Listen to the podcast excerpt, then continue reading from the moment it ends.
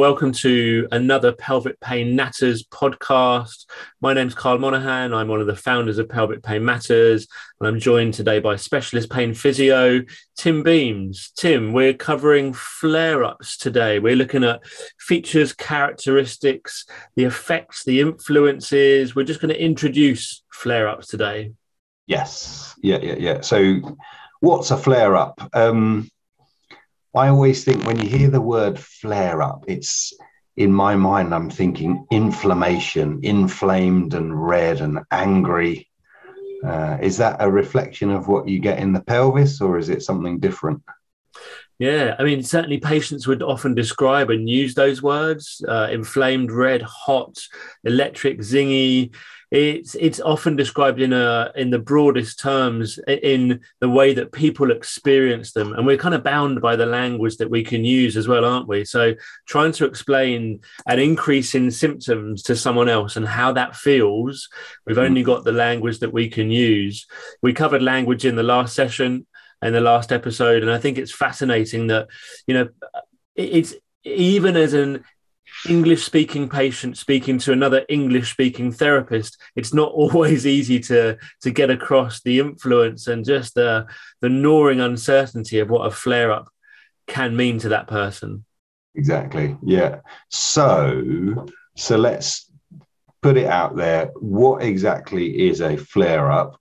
There's many different ways that have been we've already described.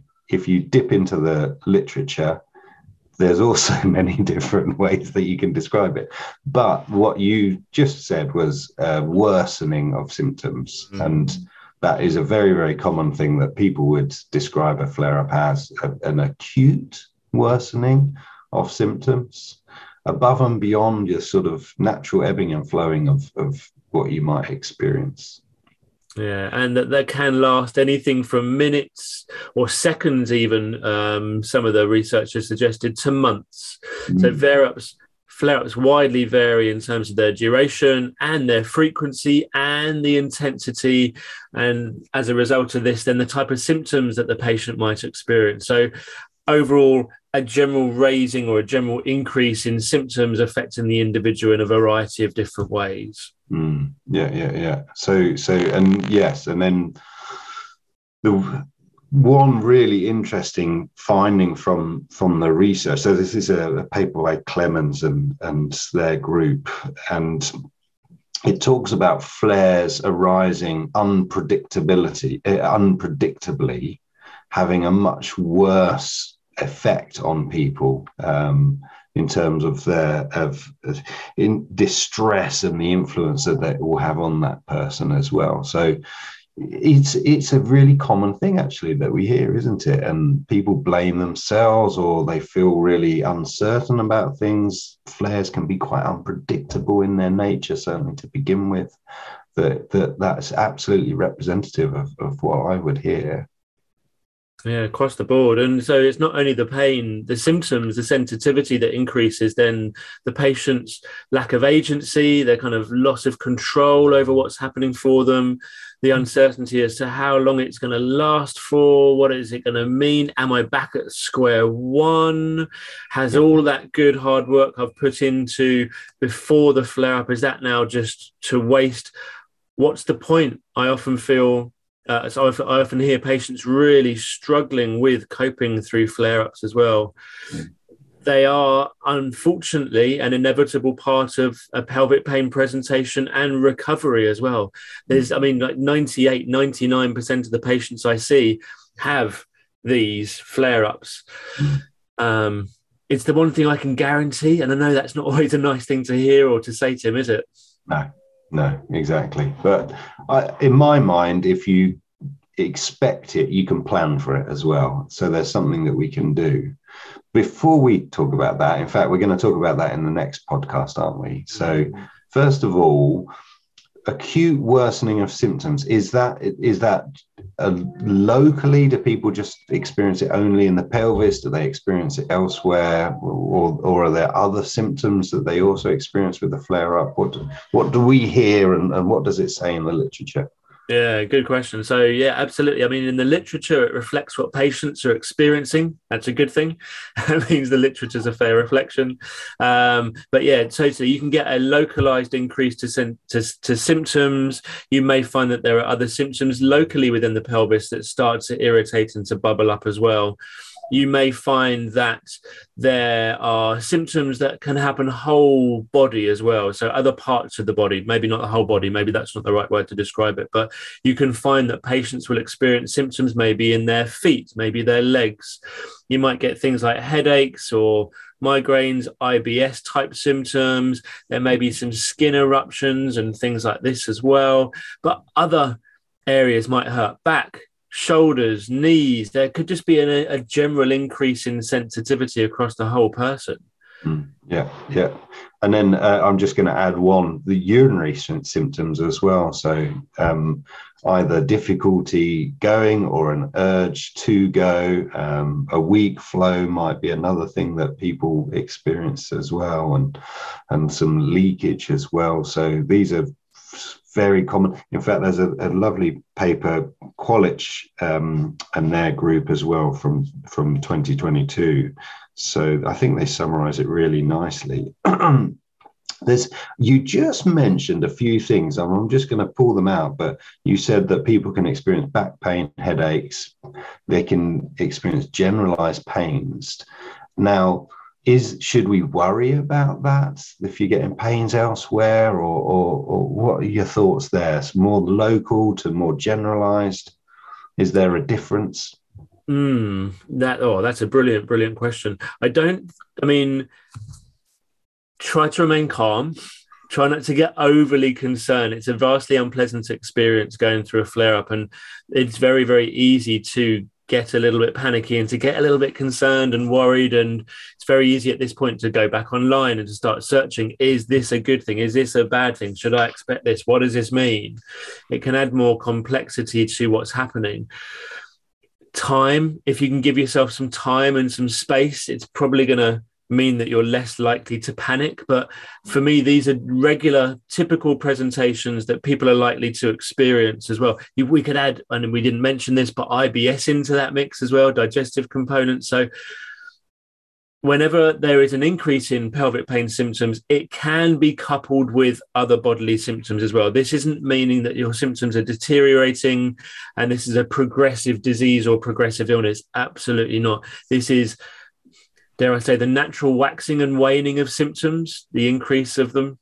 Yeah, yeah, and and there, there is a bit of um, there is a bit of work looking at this as well. The more generalized symptoms may be more likely to affect people who already have experienced headaches, who have fibromyalgia or chronic fatigue, um, who experience IBS symptoms. So perhaps it's just a revving up of the generalized symptoms that you might experience already. So, yeah, so identifying some of those patterns that might just be part of what you've been experiencing for a period of time as well. Mm, yeah, yeah, yeah, yeah. So, so we have a sort of sense of what a flare up is. We have a, a sense of where um, you might experience it and the types of symptoms that you might experience do we know a little bit about how it affects people as well when they experience um, flare ups? Yeah, again, this is reflective across the literature. Um, that it can affect patients' mood, it can affect their coping abilities, um, their sense of being able to engage. Uh, you know, even in normal day-to-day activities, can be dramatically affected as well. Mm. Um, it is i'm just reading through some of the research at the moment. So is there anything you've got there tim that you're mentioning? Yes I, I, so i have got a paper by tan et al. Um, this is actually in low back pain but i think it's fairly representative of what we are likely to find in in pelvic pain. So they break it up into four themes. The first is a sense of disablement which would mean people's social lives being affected work being affected and concentration uh, various daily activities being affected and their relationship with others as well. Uh, you mentioned mood already, so it's very typical that we see people who are quite low or anxious or frustrated and can be quite irritable as well. Um, people, from a coping point of view, people can go down different routes, can't they? So, so you you mentioned coping strategies. Well, we think of coping strategies in in terms of a passive coping strategy, which means that someone else is doing it for you um, versus an active coping strategy. And, and, and in some people, they are more passive than other people anyway. Um, to me, that would be about your general understanding and knowledge and, and experiences in life um, regarding pain. And there are certain passive strategies that actually might have a real power. So, so someone caring for you, you know, getting your food and and something to drink, and uh, that's quite nice, isn't it? Um, I think that's lovely that as human beings that, that there are people out there that can look after us when we when we really need it. Um, from a more active coping strategy, it would be um, doing things like some meditation or some specific exercises. So um, clearly, there's a difference in terms of the way that people cope. And one, I think this is really interesting. One thing that the this group find is that they report a lack of understanding of other people for someone who's experienced a flare up. And um, we'll talk about this when we discuss navigating a flare up. But it, I think it's really important to to because you you cannot see what that person's experiencing. Mm.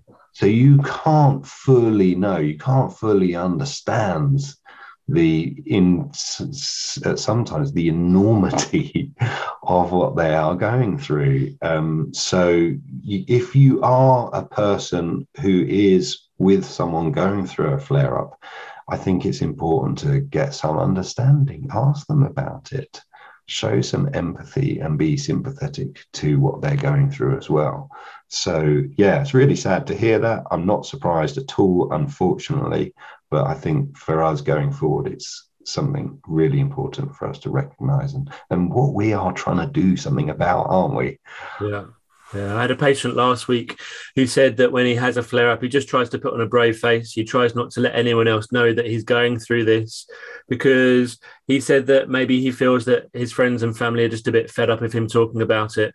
So there it is in isolation, you're dealing with an increase in symptoms, an increase in perhaps desperation and low mood, and not letting anyone else into that circle, not not allowing yourself to to to get the support perhaps that's necessary as well, that an essential. Exactly. Yeah. I mean, that's just sad, isn't it? But it, uh, sadly, I've heard the same thing as well. I don't like to trouble others. I, I just push it under, push it away, and and often you shut yourself away as well, don't you? So you, when you're in a flare up, you can it can really incapacitate you. So actually, I would say they're the times when you most need some support and understanding from others. Oh, you said something interesting right at the very top of this episode as well about blame and guilt and shame. I'm going to add in there as well. And there can often be the sense of, well, I've perhaps caused this, so it's my issue to deal with myself. It's okay to reach out. It's okay to ask for help. It's okay. You're not less of a human being. It doesn't mean you're not coping, but sometimes we just need a little bit of guidance and support ourselves as well. Absolutely. Yeah. So should we sort of summarize because we have gone through, we've unpicked a lot, and in fact we've mentioned a number of papers as well, haven't we? So we can drop some of these papers and the references for people to look at if they're interested. Um, first of all, was what is a flare up? Very, very simply, an increase in symptoms, um, but above and beyond what you would normally expect um, that it can be felt locally, but it can be more generalized. And if it is more generalized, that can include things like headaches, backache, but also it can include other symptoms as well, such as uh, irritable bowels, uh, urinary symptoms, um, and a number of other things as well that would go with that. Um, uh, what else did we talk about? The impact that it has on people as well, and uh, and the fact that it can impact a number of different areas of people's lives. Very, very commonly, the way that they interact with the world, socially, at work, uh, in their relationships, their emotional state, their mood, the way that they cope. Um, so the different strategies that they would employ as a result, and yeah, the last thing that we just talked about there was about people's often lack of appreciation and understanding of what you're going through. I might have missed something because we did talk about so much. Yeah, no, we, we, the duration of time can also vary as well, can't it? From seconds all the way through to hours, days, weeks, and months as well. Um, there isn't a rule of thumb for flare ups that they last this much time and this is their influence. They're unique and individual to every single person. Now, next time, we're going to be exploring how to navigate or navigating flare ups, what the literature is telling us, what we find in clinic and research, uh, clinical findings, sorry. Um, Tim, it's always a pleasure. This has been an introduction to flare ups. This is Pelvic Pain Natters, the Pelvic Pain Matters uh, podcast. Please do uh, rate, review and subscribe and please share across any social media channels where you feel that other people would benefit from this content. It's always a pleasure and we look forward to catching up soon.